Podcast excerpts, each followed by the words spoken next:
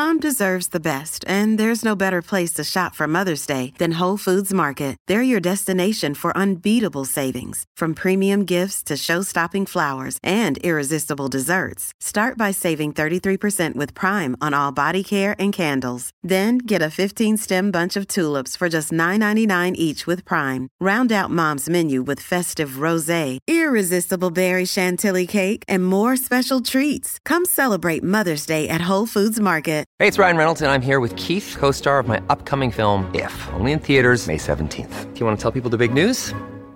All right, I'll do it. Sign up now and you'll get unlimited for $15 a month and six months of Paramount Plus Essential Plan on us. Mintmobile.com slash switch. Upfront payment of $45 equivalent to $15 per month. Unlimited over 40 gigabytes per month. Face lower speeds. Videos at 480p. Active Mint customers by 531.24 get six months of Paramount Plus Essential Plan. Auto renews after six months. Offer ends May 31st, 2024. Separate Paramount Plus registration required. Terms and conditions apply if rated PG. No jumper, coolest podcast in the world. I'm in here with the one and only Smoke DZA. How you feeling? Really, I'm good, bro. Feeling Can't good? complain. Can't complain. I was just in New York for the first time in a couple years, smoking big dope everywhere. What the fuck happened?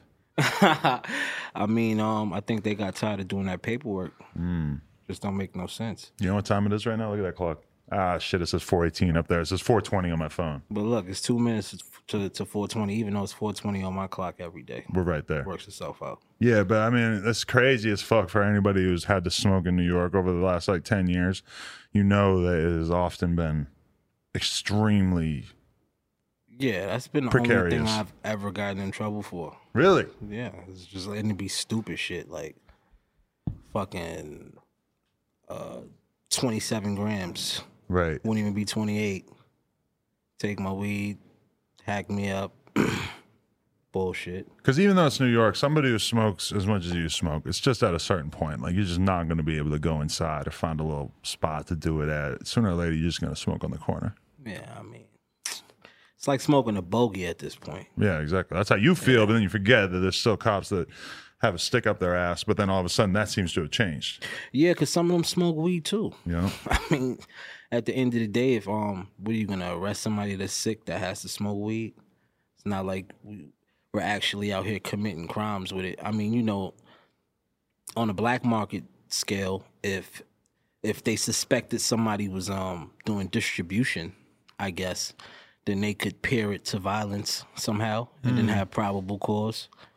But for somebody that's just casually just living their life smoking weed, it's a little pointless. It's always seemed crazy as fuck to be worried about that. I mean, that that is kind of the problem though. Is like, uh, you know, Biggs from Roc-A-Fella got caught up with a crazy ass case for Yeah. distributing many many pounds over the years, whatever. It's like. To a certain extent, they can't just let everybody smoke weed because then that encourages the black market, and they don't want motherfuckers getting rich and killing each other, etc. Right. Right. I think I mean, you know, that should even go on out here. Like LA is like probably a little more notorious for that, even though it's it's compliancy and, and, and shit going on over here on that level. But, you know, you could still get followed and whatever.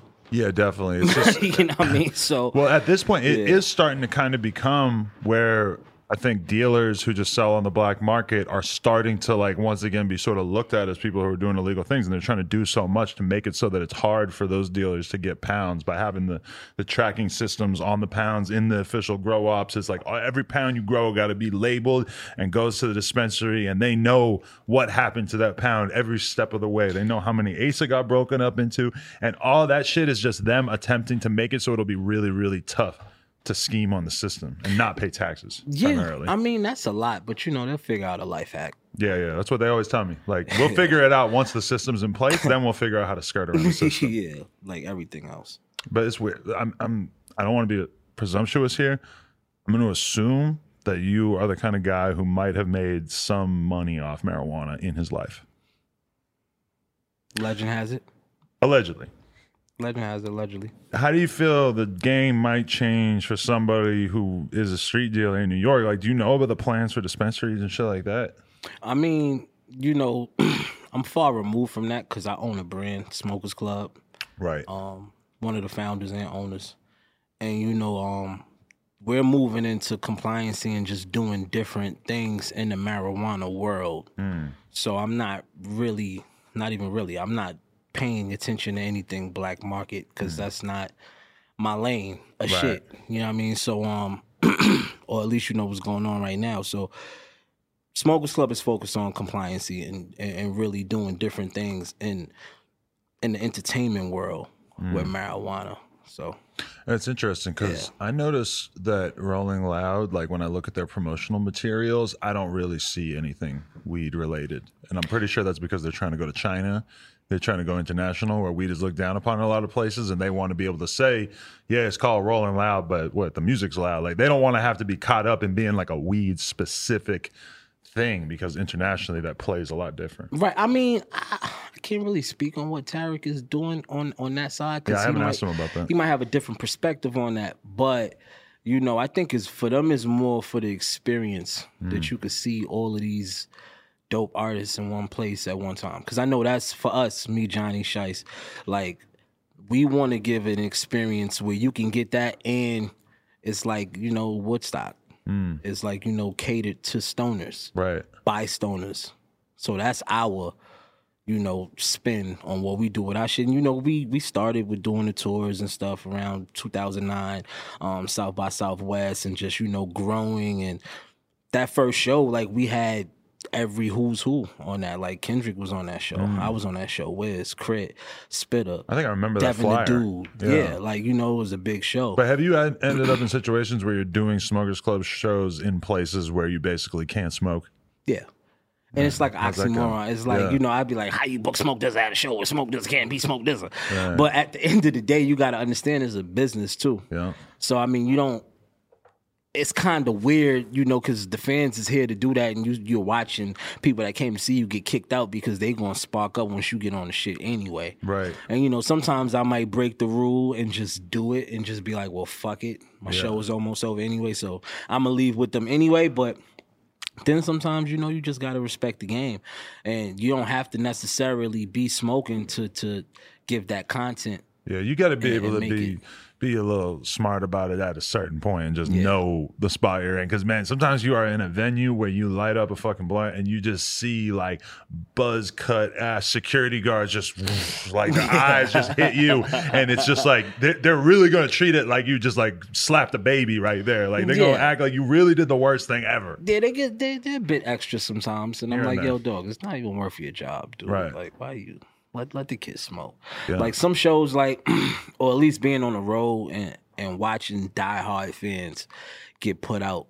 Like either after my set or before my set, and I would be the guy to go get the fan and bring him back in. Right. Like, nah, let him back in. He's good. He with me. Hmm. You know, just because you know these kids is here for a show. They here. You know, this is what we do. Right. At the end of the day, it's not like we're we hurting nobody, and it's not like they're underage kids either. Right. So you know, if this is what we partaking in, and this is our spiel, then they should be able to enjoy it. Yeah, it feels like a lot of the world is getting a lot more open minded to weed, but it's still when it comes to like smaller boundaries, you're still just sort of steadily seeing things broken down. And for me, just to go back to Williamsburg and be staying in an Airbnb and to be able to be smoking on the porch and not even thinking twice about it was a very different experience. It feels like a different city because everywhere we're going in the city and shit too, I'm smoking just in Williamsburg, Adam. Yeah, you was smoking in the hood with us. Mm. it's a little different. in Harlem. You yeah, was but in that- Harlem it- with it- us smoking. in the projects, different. like in a house, like in an apartment building. yeah, but yeah, true. But still, no, you was in the hood. Like, yeah, but I'm talking more about my days riding BMX in like 2003, 2004, shit like that, where if you fucking lit a blunt in Union Square, you were Well- really looking around like you were breaking the law. yeah, yeah. I mean, it depends where you was at, but yeah, that's true. Yeah, there's a lot of white owls getting smoked on the corner that the cops just somehow managed to ignore. but is that what you're on? What do you smoke at this point? At this point, I'm on backwoods. Okay. I was um I was a Dutch master guy for a long time, and, Long and ass once time. once they switched the leaf, I felt like they started making it in um Connecticut. Really? they- yeah. It changed up that much. They, yeah, because the whole texture, everything switched up, and I was like, eh. Started making the weed taste funny. really? That's Yeah. interesting. Yeah, for me, I, I didn't even know that there was a blunt besides the Dutch Master for a long time. Really, I mean, that's just the only thing I knew of was just my homies who rode bikes just going in the store and being like, let me get a Dutch. Didn't really. I guess the I knew what Phillies. But too. what but what kind of Dutches though? The the, the Palmers, like the the cigar Dutches or the cigarellos? that shit with the thing that you wrap around it and everything. But I mean, me, Oh, I. I didn't really get that into smoking weed. Like I wasn't buying weed and rolling blunts myself until I moved to California in 2009. I was always just a dude who would smoke when other other people were smoking, but I never really got so married to it that I had to like facilitate my own smoking until about 2009 when I moved out here. Respectfully, I mean, living out here, you would have to partake if you're any bit of cool. I mean, it was like to just smoke weed. it was just an education in in how to like smoking a lot of good weed, or we thought it was good at the time at least, like over and over and over. As soon as I got out here, man, there was a lot of very early night sleep. There was a lot of spinning out, a lot Mm-hmm. of like just getting too high to bust through that wall that you got to get past. You know, you meet like a girl all the time, be like, I can't smoke weed. I freak out. I go crazy. You know, I, I just didn't let that stop me. I had to break through a You few of those break. walls. Yeah, I, I mean, you know, my first few times coming out here, or not even few, still, I might smoke like some Billy Kimber, or like some Luigi, and just be decapitated for the rest of the day. Yeah. But I learned to really like have some type of moderation, if that even is such a thing for me. When I got to work, like right now, uh, I smoked a little before I got. Like I was outside smoking before I got in here, because I, know it's this this no smoke. A Yeah, no smoke. A Three months left. this- There's a countdown till we get a new spot where we can smoke freely. All right, good. I can't wait. I'll be back so I can really, you know, I don't know if I- myself the way I want to. I don't know if I could get unpleasantly high off like Smith spliffs or blunts, but if I take one dab, it's gonna really affect Bro. how I'm living. Yeah. Do you dab like that, like Um, often? But once in a while, somebody will bust them out. But I'm not really gonna do it unless it's like I'm probably gonna be relatively close to my bed or at the end of the night or like I'm not really trying to just be trotting around. I, I ain't trying to do an interview off a dab. I can't fuck with the dabs, man. That's a lot. That shit took me out the game, man. Really? Yeah, that's like weed basing, I call it. Yep. I don't even like the whole idea of it. It just creeps me out. That is a funny effect when a regular person sees you taking a dab and they think that you're an actual crackhead. like, yo, like, what are you doing? Like, yo, what is that shit you just put it in? You put it on there. What's the little shit that you scooped it with? th- Like, that's how I felt the first time I saw on. somebody do it. I Yeah, was really like, oh no, you're like a real drug addict. Yeah, it's a lot going on. It's a it's an intense um form of marijuana that Mm. I don't like to indulge in. That's not my type of thing. I feel like you've really done a great job over the past like 10 years or so of creating like a really strong personal brand of just being like a cool ass New York motherfucker that smokes a lot of weed. Yeah, I mean, you know, staying consistent, being myself. Mm. So you know, I don't really gotta uh adjust to what's going on around me. it's really just living. If I fuck with it, I fuck with it. If I don't, I don't. And if I'm indifferent, I'm just indifferent. Like I'm not. I support all the young artists coming up. You know what I mean? And I support all the legends too. That you know might might want to work. Like I'm not against working with people. Mm. Like you know, that's what building a camaraderie is. What would keep you going. Right. You see the same people you see going up, going down. So Like, is there anything about the Griselda shit that sort of inspired you or just made like, I feel like to a lot of like a certain type of rap fan, them blowing up over the past couple of years has been like extremely motivational. extreme. I just got off the phone with Westside. It's one mm. of my best friends. Uh, all of them. Um, but yeah, I'm very inspired by uh by what they do. Just the craft, the craft, the the the cadence, the way they they line they shit up, the the choice of beats. And you know they they some they some real brothers at the end of the day. Like we all come from from some type of struggle Right. and, and you know just to to exist in this game right now and to have the shift back to lyrics. Like for me it's a win. I, I love seeing griselda. I love seeing dave east like you know what i mean? Like shit like that it, it, it warms my heart because that's my feel of shit. So yeah i do the stoner shit too but i'm also from new york and you know those are my peers. So to see that shit being um highlighted is like okay cool. Like so now i could fit myself in there and do what i gotta do as well I was like just having that conversation with Dave East on here where I was saying that like Bronson to me was one of the first dudes who came out who really was able to take a different approach towards a rap career where it's like I don't need to be a dude who has a number one hit. I can just be a cool ass real person from a city. I'm a great representation of that city. People love me. I can go and do some video content and do a TV show. I could do YouTube. I could do the music thing, and it doesn't matter if my album don't sell 100,000 copies because it's all part of just creating like a, a a strong personal brand and like with you even doing the events and stuff it's like you've you definitely in the sim- similar way to Dave and and Bronson and everybody it feels like there's a lot of people who are really able to like create these dope careers without necessarily compromising their music cuz somebody like you if you wanted to try to make it as a rapper in the late 90s you might have gone and thrown on a shiny suit At least it would have been a temptation. I mean, uh, maybe not, but I see. I, I get what you mean. no offense to I mean, Styles. Styles is on the album. I mean, those is my brothers at the end of the day. You know what I mean? But I don't know. I don't know what mindset I would have been at in, Mm. in the '90s with being Smoke DZA. But I definitely, you know, that w- I would have been placed amongst the elite. Mm. I know that. But um, you know, just I got a cult at the end of the day. Like I got people that that follow what I do. So I don't. I never really tried to make a hit record because I never really cared about. It never was about a hit record to me. It's about a legacy. So yeah, I'm, I might not have a song that you could be like, oh yeah, well, Smoke, this is the guy that made that X, but I have a career and a catalog and a lineage of you know helping artists and you know just being a part of the culture. Mm. But you can't take that away from me. You know Yeah, I mean, that's So more of a long term brand building thing, you know, where it's like so many other things kind of depend on that. Like you, you being able to come out and do the vinyl shit, it's like that type of thing, having that kind of fan base that fucks with that is not gonna really work if you're a compromised artist. If they feel like you're just kind of doing whatever you got to do, trying to make a hit, they're gonna be looking at you like you know you're compromised, which you you would be if you were really like going extra in that direction. There's, there's something to really be said for keeping it solid and hardcore. Yeah, you know? I mean, yes and no, because I can't say that you know I wouldn't like one if Mm. it happened, but it's not something that I was focused on because, like I said, that's not my bread and butter. Like you know, I'm not. I don't make radio music, so I don't expect to hear myself on the radio or in the club, even though it might happen. You Mm. Know what I mean? But that's just.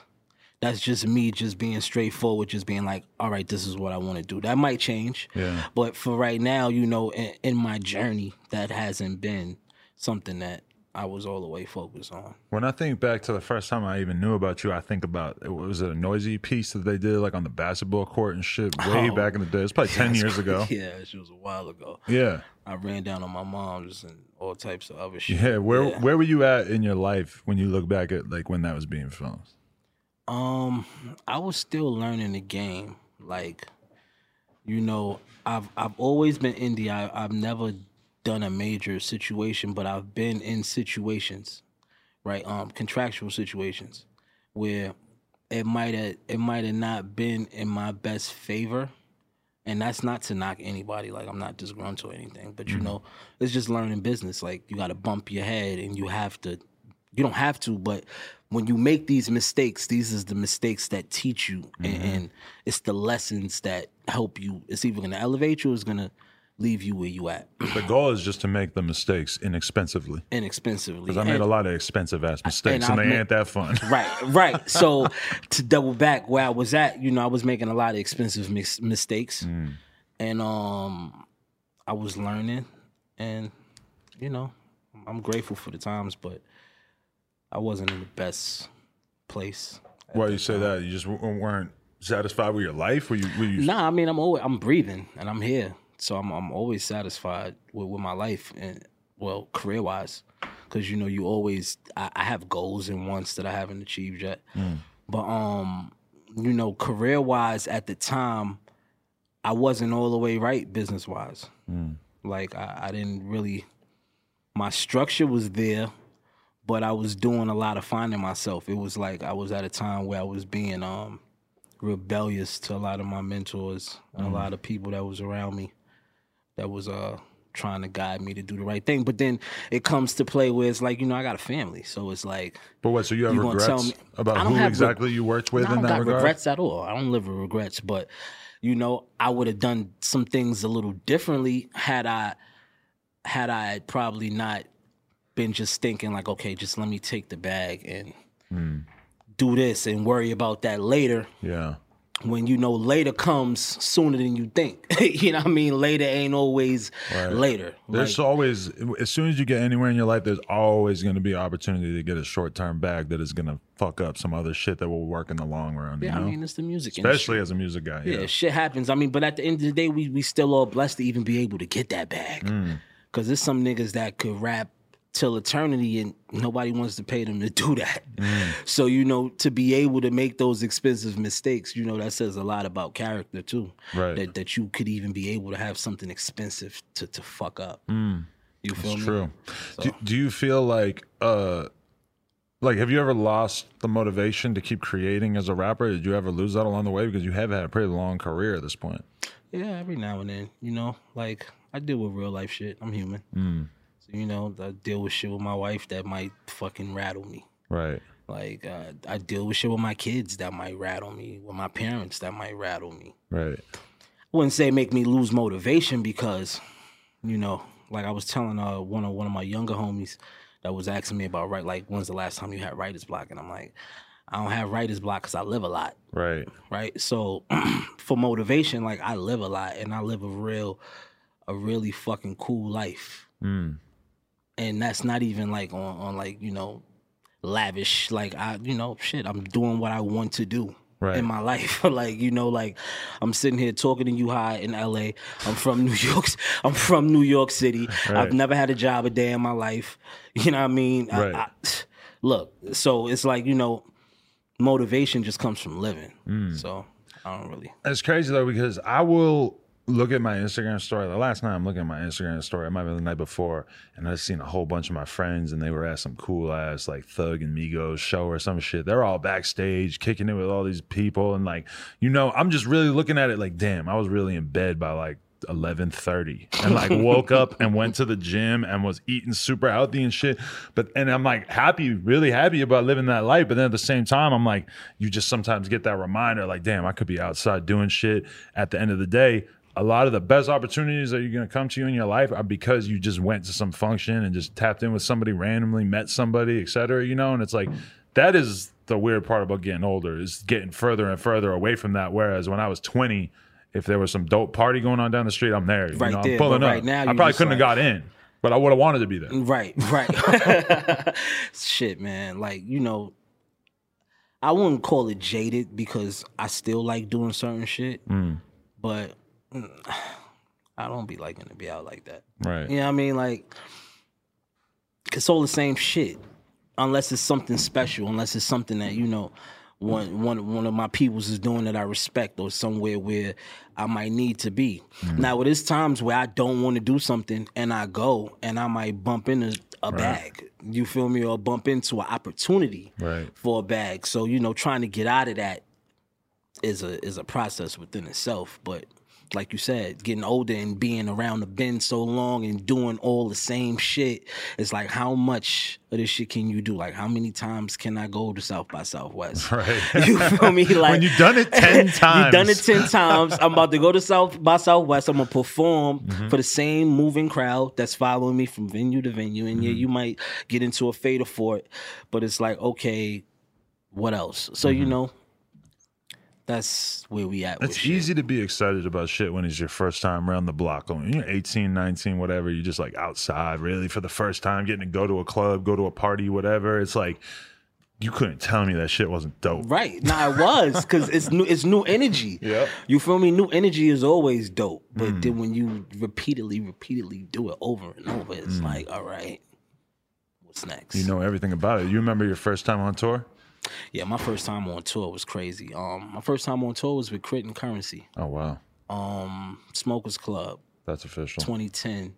I think our first show was in like Canada or some shit. I didn't even have a passport at that time. And you got through. And uh, no, I got one. Obviously, Oh, okay, okay. I got it expedited in 24 hours. But um, you know, that was the reason that I even got one because it's like, all right, cool, we about to fucking go to Canada and do different shit. So I had to have one. But um, that tour taught me a lot How so? because I learned a lot from spinning and crit, like performing wise. Hmm. You know, what I mean, being able to rock a crowd and just movement. You know, and, Yeah. and being able to to watch them every night and learn from my peers and like repeatedly do that, like get to tour with Wiz and get to tour with Method Man and Juicy J and like all these people that rock crowds for real, you know, it helped mold my craft as well because I took bits and pieces from all of them. Right. Just being there watching, I watch the same set every night and enjoy it the same way. You know what I mean? And it's like I w- I wasn't just watching it just as a fan. I was watching it to learn. Right. You feel me? Because it's a reason that these guys are successful. somebody like Juicy or Wiz or whatever who who just go on tour and they're just used to just grinding out these fucking back ends just over and over. You know, you have to get that physical act of going on stage and performing down to a science because mm-hmm. when you just go on tour, you do a random show here and there for your first time. I mean, you could just sort of wing it and not really know exactly what you're doing. Maybe you get by on the energy from the crowd or whatever. But if you want to keep going doing that shit for decades, I mean, that's a real skill. Nah, the mechanics in that shit is like some whole other shit. You know what I mean? It's, it's breath control. It's knowing when to talk and when not to talk. You know, it's even up to putting your set together with how that should be. You know what I mean? So, you know, learning that structure and seeing how that shit went helped me move how I'm moving right now. Right. So, shout out to all those guys. Definitely. Um, do you do the fronto ever? Not really. Not a not fan. Fronto guy. Not like that. No. All my Brooklyn homies do that shit though. Yeah. Uh, My friend Black Dave from Harlem, he he has Shout out to Black Dave. You know Skater Dave? Black Dave? Yeah, yeah, yeah. I know Black Dave. Dave has fully converted me to like fronto, except I just don't like the actual process of burning that shit and putting it in the spliff and shit. It's just I haven't got used to it yet, but It's a lot. it's a, that's a whole process. Yeah. It's a lot. You might as well just smoke a bag with him, just be done. It's Yeah. just a lot. I don't like I don't like smoking fronto with the white paper because it's like it tricks me. So if somebody be like, "Yo, Mm. pass me a spliff or pass me a joint or what looks like a joint to me," Right. and I hit it thinking it's a joint, Mm-hmm. and you get that punch to the gut out of nowhere, that, Mm. and it's like, all right, bet I can't fuck with this. That's a part of the That's reason why I don't it even. Mm. smoke with people. Like I do personal parties all day. You feel that way that you, just if a fan walks up to you and passes you a blunt, it ain't really, it's not worth Nah, it. it's not. It's not worth it. Oh, yeah. Might have PCP in there. Not not just that, but it's just you are funny. Fentanyl weed. I heard that Yo, fentanyl look. Weed's out. I know. I kind of have a hard time believing that anybody would waste their fentanyl and putting it on weed, but I hope you just didn't put that in the universe. no, that's a real thing. I heard people talking about this. I heard I, Artie Lange was on fucking Joe Rogan saying that there's fentanyl weed out there. I'm like, man, that's news. See, to me. that's why you got to know what you're smoking, and you got to know where you're getting it from, and you know what it is Mm. because.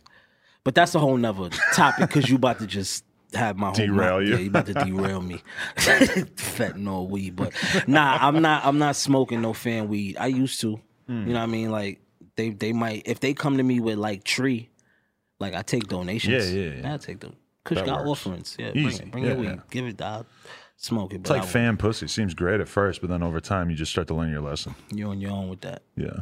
You never did it. Oh, you're not about to bait me into that. Fuck. No. Oh, you've been a married man for a long time. Yeah, okay, you're so not you about don't to hit even me know. with that one. You don't Never even heard that of it. one. Never, is, was there a girl in, you, in the crowd? I didn't notice. I have no idea. There don't be girls at my shows. My shows was stoners. How you feel about that though? it's good. Whatever. Money is green. I Yeah. don't give a fuck. That's real. Nah, but girls be at the shows. Obviously, girls smoke weed too. But you know, we there to perform. Yeah. I go back to my hotel room, live my life. Right, Go that's to sleep. real. Watch Yeah. Sports Center. Watch uh fucking WWE Network. That's what you go to when you get in the hotel now? Yeah. Respect. To order fucking room service or Uber Eats if the room service is trash or doesn't exist. But you stay up on current wrestling? Like that hasn't lost its appeal to you at all? Nah, because I mean, you know, sometimes I might fall out with it just living my life and not being able to tune in. Right. But I still catch bits and pieces on Bleacher Report or Mm-hmm. whatever. But um, yeah, that should keep me. It keeps me interested Mm. because you know I go to the events. Like me and Westside go to all the events. Like we're supposed to be going to Survivor Series on Sunday. I can't make it because I got to do some shit with my daughter, but he's going. But Mm. Respect. it's not. It's not every. It's not a pay per view that we don't miss. Mm. So you know, just staying in tune, and it's like you know, getting tuning out of all the important real shit that's going on in our worlds to just go be entertained Right. and just be a fan of something and just be able to just be like, cool. We know it's not real, quote unquote, It's real I me, wouldn't say goddamn it's, it. I wouldn't say it's fake. You Mm. feel me? Because those guys are really getting hurt. There's no such thing as you know those guys faking neck injuries and Mm. you know those different fucking mishaps that happen with them. Although it might be scripted in a certain kind of way, but it's a sport. You know what I mean? Like it takes a lot of uh will, motivation, and talent to pull that shit off and cut them promos and different shit. Like I got a, a whole respect for fucking all the wrestlers in that business because it's a lot of shit that comes with that that a, a normal person couldn't do. Yeah, I mean, it's like the rap wrestling uh comparison is almost kind of tired, but it's so true. When you're really watching a rapper like give or a, a wrestler like give that promo, Mm-hmm. bro, that's like. You ever heard 50 talking shit at the end of a song? You ever heard Cam shout Oh, Cam- on you to start is- a tape Cam off? is the Ric Flair of that. That's a beautiful thing right Yeah. there. The best the best thing you can do as a rapper is get to the point where you can talk that talk so vividly that it feels like a rapper uh, a wrestling promo. That's the best promos. Those is the best rappers too that that entertain in that in that way. Right. Yeah. That's kind of the problem, honestly, though, is that a rapper a lot of times can have that energy when they're young and they don't know shit and they're not like exposed to what the real world is like. They can go on camera and talk the craziest, toughest talk ever. And then they start to, you know, be 30 and everything starts to like feel a little bit more real and it's like harder for them to go out there and just act like that big of an asshole. Yeah. I mean, true. I mean, pretty much. Yeah. But you know, you nobody gives you a fucking tutorial when you come doing this shit. You know, Mm. luckily you might you might have an OG that's been in this shit that could give you advice. Mm. But it's up to you to take the advice at the end of the day. But how- Everybody got their own lane with what they want to do. How do you feel though? Because it's like a very specific style of rap that has kind of taken over a lot of different cities and shit. But in New York in particular, right now, we're really seeing like that drill wave of like real gang banging on record, saying crazy ass shit, so many threats of violence. I'm not even going to name specific artists, but we then are seeing the actual violence play out in real life. And it's kind of crazy because, bro, that is just like a completely different world of hip hop sometimes when you really look at that shit because it's so it's so functional. Like it is there to provoke and represent and show what is going on in a very specific part of like street life. It is. I mean, it's art imitating life in certain ways, but um, kids is expressing themselves, man. Let them- Let them kids express themselves. If that's the fucking music they want to make and it's working, it's, it's let it. It's working. It's working for a reason. You feel me? Like before, I might have been a little ignorant towards the whole um idea of it because making music with substance and like you know I'm really racking my brain trying to think of this shit and and these niggas is just coming with the whatever you know it'll have you a little resentful right mm-hmm. until you look at the art and, and you think like yo dogs like it's something for everybody. Mm. Like it's a crowd for everybody. Like that's just not the crowd for you. Like why you trying to make them people like your shit? Like mm. them people like that. Like let them like that and embrace that. Because you got to understand like everybody is not supposed to make the same music. Mm. It's that's why you know this shit is it's no rules in rap. Yeah. So if that's what they doing, like I embrace Pop Smoke, I embrace all those dudes. I Right. think that shit's hard. Like you know what I mean? Get money. You know what I mean? Everybody could run that shit up. Right. It's not. It's not stopping it for nobody else. You know what I mean, they, they not in the way. Don't matter. Yeah, that's true. But sometimes it just feels like like somebody sent me a video of some kid rapping the other day. Like three, four million views in like a few weeks or whatever. And they're like, What do you think of this? Like, you think I should sign this kid? I'm like, I'm gonna be honest with you. Is a 16 year old kid with a machine gun in the projects. That's like why it has 4 million views. Like, if you were to just listen to this, it's not really anything special going on. It's just popping off because it is ridiculously violent and at the end of the day, how long are you going to be able to monetize that for? Are you going to be able to monetize that with a clear conscience? What does this guy have left once he catches a case and he can't be having guns in the video and shit? That's true.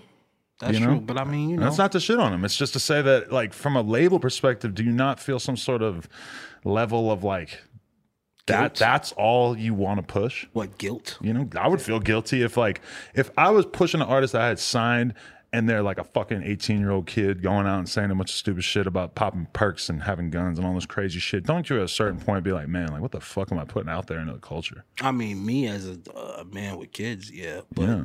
you know, somebody that doesn't see it like that and sees it for entertainment might beg to differ Mm-hmm. because you know we can't act like that doesn't exist in the world right now because it's a lot of it that exists and it's working and it's being powered by something you know? So yeah i mean you a regular person would have guilt but somebody that's in the business that sees the dollar signs and knows how much they could benefit from it they don't give a fuck about these kids you know what i mean so it's like they see a dollar and if it works it works and if it doesn't then they drop it and move on to the next thing that's the hmm. music industry Yeah.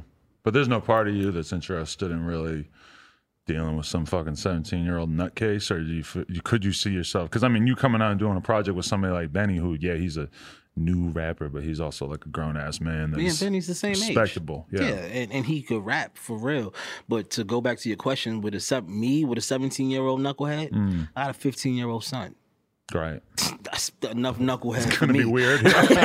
like I don't need nobody else knucklehead son Mm. to to that I'm trying to get rich. That's a knucklehead that I got to deal with and be a fucking babysitter. No, I deal with my own kids. But do you have to deal with like being a father in this day and age? It's got to be weird. Like, do you have, frequently find yourself having to explain shit to them that, hey, this thing that's being depicted as dope in the media or in music or whatever is not as dope as you think it is? Do you have to have that conversation at some I, point? I do, but I don't because I don't want to be a hypocrite, Mm. right? So that's like obviously, you know, I don't want my my kids smoking weed, so I'm gonna say don't smoke weed, and he's gonna say, well, you smoke weed. right. I'm gonna be like, well, you not me. But that's not enough of an explanation. Yeah. You feel me? So the best thing you could do is you can guide them away from it by saying, "Hey, don't do this because this ain't for you, and this is not what you're supposed to be doing." However, mm. you're gonna be grown one day and you'll be able to make your own decisions, and I can't tell you shit. Mm. But right now, this is not what you should be doing. Mm. So you know, having those conversations about music and shit, I let them express itself. You know what I mean? Not not express itself enough to be disrespectful, but it was a point in time where my parents ain't want me listening to Biggie or mm-hmm. ain't want me listening to Onyx or Tupac or that didn't stop me from listening to them. You know what I mean? Mm-hmm. Because back the fuck up on a t-shirt back in the day, mom that my mom's wasn't here. She wasn't having that. The best thing you can do is to draw the connection between them being 14 and listening to fucking six nine and Lil Pump. Be able to draw the line Right. back and say, "Yo, yeah, like I fuck with what you're into. It's cool." But also watch, like, take a look at the history of rap and look at how it took so many different things along the way to get to that point. to get to right. See, just recently I took my kid to his first rap show. I Which took one? Big Crit. nice, you know what I mean? And Big K.R.I.T. and Rapsody. nice. Shout and I was Rapsody. like, and I was watching him like smiling, like watching him look at the show, and I'm like, this is real music. Mm. You feel me? And I don't know if it might correlate years from now with him with his his palette of of music with what he listened to, but you know. I'm trying to guide him in the right direction, and, and and music with substance, shit. Yeah. that you could you could gain, you could get a mineral or two from out of that, and just not a whole bunch of yelling and screaming. Which I have nothing, I'm not a hater. Hmm. I mean, best case You know, scenario is to fuck. be able to to, to like be able to teach your kid enough about rap that they can appreciate the entirety of it. Like, okay, you might be into this shit because this is the shit that's popping off on YouTube, but I'm gonna show you a Rapsody and I'm gonna explain why it's dope to you. I feel like if my parents had like taken the time to really explain the weed thing in the sense of like, this is a thing that adults can do and it's it's cool for them to do it but you're 15 and you you need to be focused on school at this point listen when you turn 18 i'll go and smoke a joint with you and we can have a conversation about it but mm. it's just not something that you want to jump into too early Hope, i don't know if kids do they do they understand that no. I, I, they don't. They wouldn't understand that. That'd be something they looking forward to. That was like you know, for me, it would be like, well, when I'm 16, out, can I get a tattoo? yeah You feel me? So it's like I don't want my kid being like, well, yeah, dad, when I'm 18, can I smoke a blunt with you? Mm. Like, no. go figure that shit out on your own because i don't want to take not- you from zero to 60 like That's stupid. yeah You know what I mean? you can't Like, come smoke with the goat to start your weed career off I mean, I'm his I'm his pop. So need I, an apple ball. He could, but that's but he don't need to smoke weed at all. That's my whole Right. point. You feel me? Yeah. But you know, that's that's what I do. That's what I want a kid to understand is like if you're 18, 19, 20, you're just getting started in your life. You need to be more concerned with making some money, being passionate about something, figuring out the kind of shit that you want to do with your life and and fucking with bitches and doing drugs needs to be like a very distant thing in your brain. Those are things that are rewards for everything else you're going to do in your life. Hmm. Yeah. Yes and no. You don't agree? What fucking bitches and doing drugs? I just think if you're eight- example if you you're lead to your 18, children, Adam. you don't need to make that the focal point. You know, a lot of people. I know a lot of people who are like 19, 20 or whatever, and they wake up in the morning and all they're thinking about is how to get some weed. Um, it's not a good. It's not a life to live. It's not. A, you're not ready for not that. promising. It's not good. That's not promising. What about going to college and You know? you know having a job? You know, like trying to build your future. You know, worried about credit, like Credit, shit like that. man. I got perfect credit now. All of a sudden. You got perfect credit. all of a sudden I had bad credit my whole life, and all of a sudden all the medical bills I didn't pay and shit back in the day, they're all gone. I never had any credit until recently. Really, Yeah, finally, and now I have good credit. better than having bad credit. Yeah. Yeah, I mean, shit. No credit is bad credit. Hmm. No, but um, yeah, credit is a good thing, man. Shout out to you for having good credit. too. Appreciate that. You know, I- we should specify that the first time I think we ever met was in Harlem. Yeah, Duke the God's crib. Duke the God spot, and me and Duke the God got drunk as hell doing an interview And together y'all for did like, like, a five hour podcast, and I left y'all because I'm like, yo, what? The fuck is this nigga? This nigga got mad tattoos and Duke is drunk. Duke is drunk. These niggas is rambling about a whole bunch of fucking lineage that I heard a thousand times. I'm, I'm like, okay, chilling Dookie, with I'm Hell outta Rel. here. Hell Rell is just posted. Rugi posted. Shice in the building. Rugi, I'm gonna call him that. Shice in the building. I'm like, Yup. man, get me the fuck out of here. This is a lot, but yeah, It was that like was a good time. I, I didn't know that Duke the God was prone to at least when he had a lot to drink, he started busting out some c- conspiracy theories and shit. Yeah. So there was a point in the interview where I was just like, Nah, this probably shouldn't come out. Duke Duke is a YouTube connoisseur. he goes down those He'll holes. scour, okay. he'll scour those little rabbit holes for Hmm. fucking rare Malcolm X interviews and Hmm. fucking conspiracy theories on fucking random shit. That's amazing. Shout out to Duke the God. I remember that night too. That like, I think it was Hell Rell. He said he's like, "Yo, show me some new shit. If you know about all the new shit, show me some new shit." And I put on the fucking six nine and Trippie Redd song "Poles," and this is like one the first song that really popped six nine off. And I remember like Hell Rell and Duke looking at it and just being like. All right, whatever. Like, just sort of like, if you say so. Like they just seemed like they were like, yeah, huh, I'm sure we'll blow up, but whatever, man. Yeah, yeah. I mean, it ended up working. So Yeah, it worked out for a while at least. Um, and I, I, remember having that conversation with them. I was like, "Who do y'all listen to?" You were probably in the room too. And uh, a couple people mentioned that they listened to fucking CMG, listen to Gotti and Blac Youngsta and all them a good amount. And I was thinking about that. Is like, is there a part of you that's drawn to any like down south type rap in particular? um, I like Young Dolph. Mm, Dolph is great. I think Young Dolph is super dope. I like Yo Gotti too. Mm. I like um Big K.R.I.T., Currency. Currency I, is I fire. mean, you know, like I, it, it may sound biased, but that's that's what I listen to. Like Mm. I listen to my friends' shit. They just happen to be my friends, but they make good music. So, do you listen to anything outside of rap? um, I listen to old school R and B. Mm.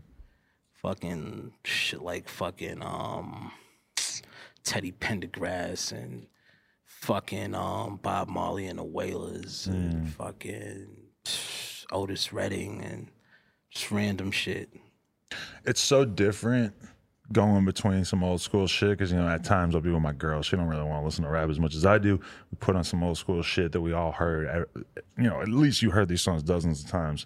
Versus what I'm usually listening to, which is just new rap music, where it's like I'm probably not even gonna listen to it enough times to be able to remember any of the lyrics. I'm just hmm. sort of taking in. It's like it's like the difference between reading a book and being on Twitter.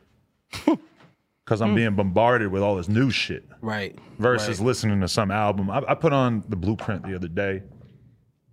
It's such a different experience musically to be listening to something that you heard 300 times. It is. It's a movie. Yeah. I mean, it's a lot going on in that shit. It, it, it invokes a lot of different moods, and the production, just everything about the album is dope. And it's music that not only did I listen to it hundreds of times throughout my life, but it was very much made with the knowledge that that's how it was going to be consumed. Whereas these days, no matter how much you care about your music, you still know in the back of the head that this is an attempt to get people to listen to this shit, knowing that it's hard to get people to listen to shit and that they tend to move past the project. They might listen to it once or twice and move past it. It's like to listen to something that was made to last and has done so so effortlessly is just That's life after death for me. Mm. I could listen to that album every single day and not get tired of it. But you know, the new way I feel in making music to to give replay value is not actually putting out albums. and doing these EPs Right. and, and you know like pairing up with with different artists and different producers and Making it exciting for it exciting making it more of a movie Mm. you feel me because people could see the same thing over and over and yeah they like it you have the people that gravitate towards it Mm. but then you know when you do something with somebody else it's a different energy Mm. and it's just it's just more of a story Somebody like you, when you draw a project, I feel like yeah, it's important that you either like the, doing the thing with Benny was brilliant, but like if you just sort of lock in with a producer to make the fans feel like, oh, I'm getting like a, ch- a moment in time here. Yeah, this like is something Pete Rock, that's Pete Rock. Mm. produced the whole shit. So that's that's a story within itself, and you know that's us coming off "Don't Smoke Rock," something that he fully produced too. So Mm. it was you know keeping that same sound in that same pocket, Mm. so people knew what they were going to expect. When you go and do a song with Styles P, though, like, how do you, how do you reach out for that verse? I'm assuming it's not really that big a deal for you at this point to go uh, work with him on something, but I mean that's that's your childhood too. That's what you grew up Yeah, on. Yeah, I mean, those guys gave me. I got an open door policy over there. Really? Like I can, I don't have to call any of them. I just show up, and they just like, "Yo, up. What's up? Where's the weed? Yo, what we doing?" you know. But um, Styles is one of my mentors. Is one of my big brothers. So Hmm. it wasn't nothing but just a call. Like, yo, I, I got one for you. Like, all right, send it through. right. Same with Kiss. Same with Louch. Like. It's all you know. It's all love. It's, it's never really a, a big process. Yeah. It's like a crazy thing to get used to, though, huh? It is because these that's my favorite rap group of all time. So you know, for me to to be doing fucking interviews sitting next to Kiss and Kiss is like, yo, this is one of the niggas that if you know it was war going on and you know you needed to gather the troops, I'm I'm grabbing him and you know just getting those plugs from niggas that I look up to and and you know really took pieces from. That shit is overwhelming. I wonder what it's like to be him. To have like grown ass, respectable ass rappers who look at him like that, and for him to be a grown ass man in his 40s, knowing that he's got that whole, like a whole layer of rap history that knows all about his shit. That One of the Godfathers. Pure respect for him. One of the a living legend, living legends. Yeah. One of the Godfathers of this shit. Crazy. All right. Crazy to think about. Is it cold for Polo in New York at this point? Or just in general? You feel like the designer just took over Polo? You know, I don't want to throw water on that because that's where I came from, and I got a lot of family that's that's into that. And I'm a low life, so I don't, you know, I Mm. You would still never say, it? yeah, of course, that's you know, that's love and loyalty forever. But um, you know, right now for me, I'm just trying to do something else. That doesn't stop me from mixing the low up because I wear Greg Lauren. Mm. And I still wear certain Ralph Lauren pieces. You might catch me with a double R Ralph flannel or, or something on that's just, you know, that doesn't say Ralph Lauren on it. Mm. But I wear a lot of pieces like that. But is it cold? Depends who you ask. I, I think it's um it's a brand that'll live forever because you know the lineage and it's just too many classic pieces that you could always go to. So it would never be like completely cold. I don't want to shit on no brands, but it would never be completely cold. Like another brand that might not be as cool right now in the culture. But um no, to answer your question, I don't think it's cold. Well, it's crazy though, because you could easily imagine like some new rapper just popping off and just fully just going full polo, and all of a sudden polo's just right back, right back. I be I be at my uncle at my uncle house. That's like my storage for all my rugby shit, and I probably have Mm. to bring all my shit out because I can't keep my shit in a regular space. I need like a big room for my shit, and I need to trust that nothing's happening. I'm always trying to figure out what happens to all the designer after rappers are done with it. I mean, a lot. We, I, well, me, I give a lot of shit away. Like Right. a lot of shows, I didn't gave away hundreds of sneakers at shows, like one time wears, like Right. shit that I might not have no use for anymore, or I might not ever wear again. Just throw them shits in the crowd, sign them, make That's it memorabilia. You know What what I size mean? I'm a, I'm a 12. What are you? 13. I might got I might got something for you. Oh, word? Damn. I might got something for you. To be real, I got 12s at the crib too. Oh, word? People sometimes be thinking I can rock a 12. I might have to have a conversation. They're wrong though. uh, I actually wore 14s for a good good chunk of my life. word? Yeah, I don't know what the fuck I was thinking though. I don't need all that toe That room. was random. Yeah. You must have been sliding in the shoe. I, I was You sliding. sliding. Uh, you a slob, at, bro. th- at this point in your life, Do you have a lot of concern for like exercise and diet? Has that has that locked in fully or? Wow, because I'm fat. No, I'm just wondering, like, you know, kind of fucking questions. A lot of fat me. guys gotta like they're like reasonably fat because if they didn't eat healthy and Well, fucking exercise, I wanna be fat, So you're, you're feeling it, okay? Yeah, nah, I'm, I'm fucking with you. No, Nah, nah, um, nah. I mean, you know, yeah. I, yeah, when I feel like it, I have my little spurts where I want to be uh, pescatarian or Okay. fucking I want to go box or play basketball or some shit, and I'm like, yeah, I'm working out. But then you know, I got my spots where I'm just like, whatever. bro. The other day I seen Jada and I, I was like, look at that skinny dude who looked like Jada. And it was Jada. It was Jada, but I was like, it, it, in my head, I couldn't even process it for the first like minute that I was looking at him. Yeah, I mean, you know, they they they got the juice bar. They take very good care of themselves. You know what I mean? Mm. The Like, juice is the key, apparently. It is. I'm in the juice bar a lot. You are? Apparently. You know, it, happens. I, I just happen to look how I look because I'm I, I want to be this way. I'm saying it's apparent that it's working because these dudes are all grown as fuck and like apparently losing weight. Although myself personally, if I drink the juice, I don't feel like that's replacing a meal at all for me. I just feel like it's me taking in a whole bunch more calories and I'll shit. send you to the bathroom, man. Good for you. Oh yeah, yeah. I love taking a send you to the bright purple shit. Well, it's just make you pee a lot. Right. Yeah. No, I I love to eat asparagus and then have just the connection of knowing that my piss stinks because of something I just ate That's a lot, Adam. feels great. It's a lot. Yeah. Sometimes I forget who I'm talking to. Yeah.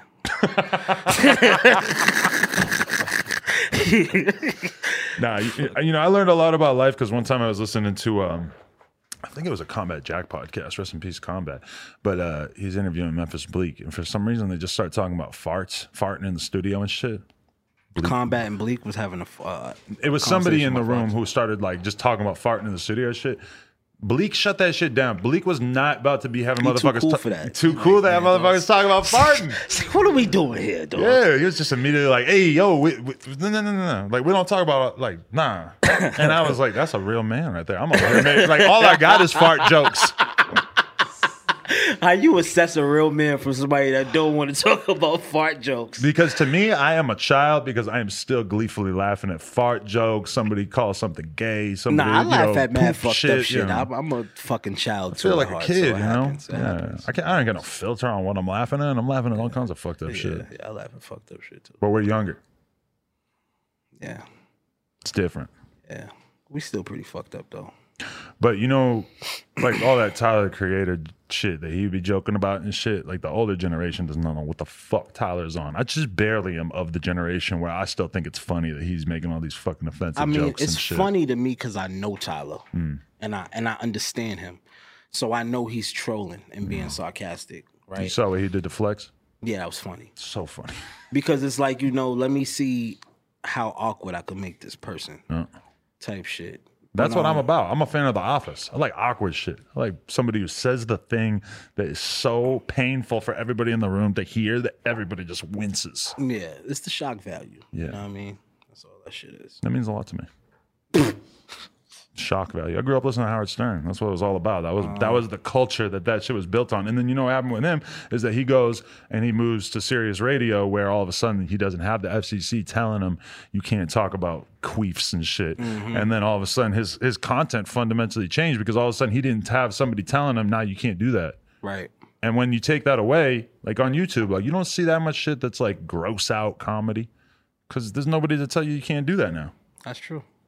I mean, it's a lane for that, but I don't even think that that's the driving force of the culture right now, anyway. Mm. So that's probably why we don't see it too, because it's it's so much serious shit happening that nobody even wants to see that. That's not even funny in the real Mm. world. That is true. When you got Donald Trump as your president and all this fucking wild shit happening. that weighs on you. You think about it every day.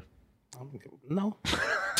Because at the end of the day, I knew what was going to happen. Shit, I'm going to run for president next year. If they fucking voted Trump in, you know what I mean? I might as well go for a bag too. I mean, I'm gonna be honest with you. I'm not voting for Kanye. I don't care if he wins. He's contributed a lot to hip hop. I don't think he really got what it takes to be the president. I'm gonna be totally real. I don't think none of them do.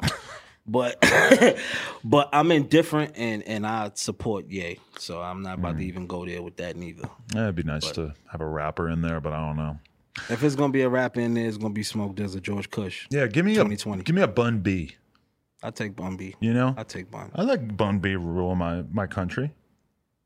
That's fucked up. Why would he ruin it though? No rule. Oh, I thought you said No, ruin. ruin. No, no. I don't think Bobby would ruin it. I'm trying to think of like, you know, Scarface is is running for office. I don't know Isn't if he he running for mayor of Houston or something I like think that? it's mayor. I think it's some sort of city councilman or some shit. But Mm-hmm. that's going to be a beautiful thing when we start seeing ra- rappers really like holding office and shit. Killer 'cause Mike could do that. Ki- I'll take Killer Mike as a president. Mm-hmm. That don't bother me. Mike is a good guy. Really, I'll give it to Jay Z too. But I feel like he's too low key. I feel like you don't want to even be on, on camera that much. Hove is the man. I got nothing to say about Hove. You know, You got a lot of you got a lot of bait you got going on no, with you. you, you, but you, you. All I'm saying is, I would like him as a president. I just don't think he seems up for it. He's so low key. He could be so much more I public mean, if he wanted to. You know? fucking Jay Z, bro. yeah. You don't really have to like be outside when you Jay Z. But that's the problem is a lot of people have like suggested that Joe Rogan would be a good person to run for president. Joe Rogan's like, bro, I don't want to live that Joe life. Rogan. Joe Rogan. The interviewer dude on YouTube, bald UFC fuck. Oh, the UFC dude. yeah, yeah, I think a lot of people suggested that, but his response is, "That's gonna ruin my life. Like I'm gonna hate my life. Why would I want to do that to myself? I lo- he loves his life. He gets to hang out, do podcasts, host the UFC, do some comedy, smoke weed, work out. Mm-hmm. That sounds like a nice life right there." Yeah. and especially if you got all the money in the world from having, a, you know, why the fuck you gonna want to go and work twelve hours a day being the president? Fuck that, man. Yeah. It sounds like a stressful job. It'd be cool, but it ain't gonna help your quality of life. Mm. I mean, it depends. What if you ran for president? What would you do? Well, here's here's reason number one that I'm not gonna be president. So I'm just like everything I've ever said on this podcast and beyond. Yeah. Nah. Uh, I feel lucky to I'll even just be. I feel lucky to bro. even be able to. Well. I appreciate that, but I feel lucky to even be able to exist, given the fact that I just sit here and just say crazy shit all the time. Bro, It's a sensitive ass world. you live a good life, bro. Yeah, it's all right. Supposed to do a threesome tonight on camera. That's what you're doing? I'm supposed to. My girl put it in my calendar. I'm not 100 percent sure. I feel like the girl wants us to have a more recent test. My most recent test was like over a month ago, and I don't think she's into that. She wants a fresh one. It's mm. unfortunate because I'm fucking the same girl. You're a legend, bro. Appreciate that. I'm trying not to share that part of my life too often on here. you want to go smoke one? Yeah, I do. Let's get it. Smoke DZA, My brother. no jumper. Coolest podcast in the world. Check us on YouTube, SoundCloud, Really. iTunes, nojumper.com if you want to support Prestige Worldwide. Smoke DZA currency. Prestige Worldwide. Black Friday. I started the company name that back in the day. Really? Yeah, me and my brother, my stepbrother. Boats and hoes. There it is. hey.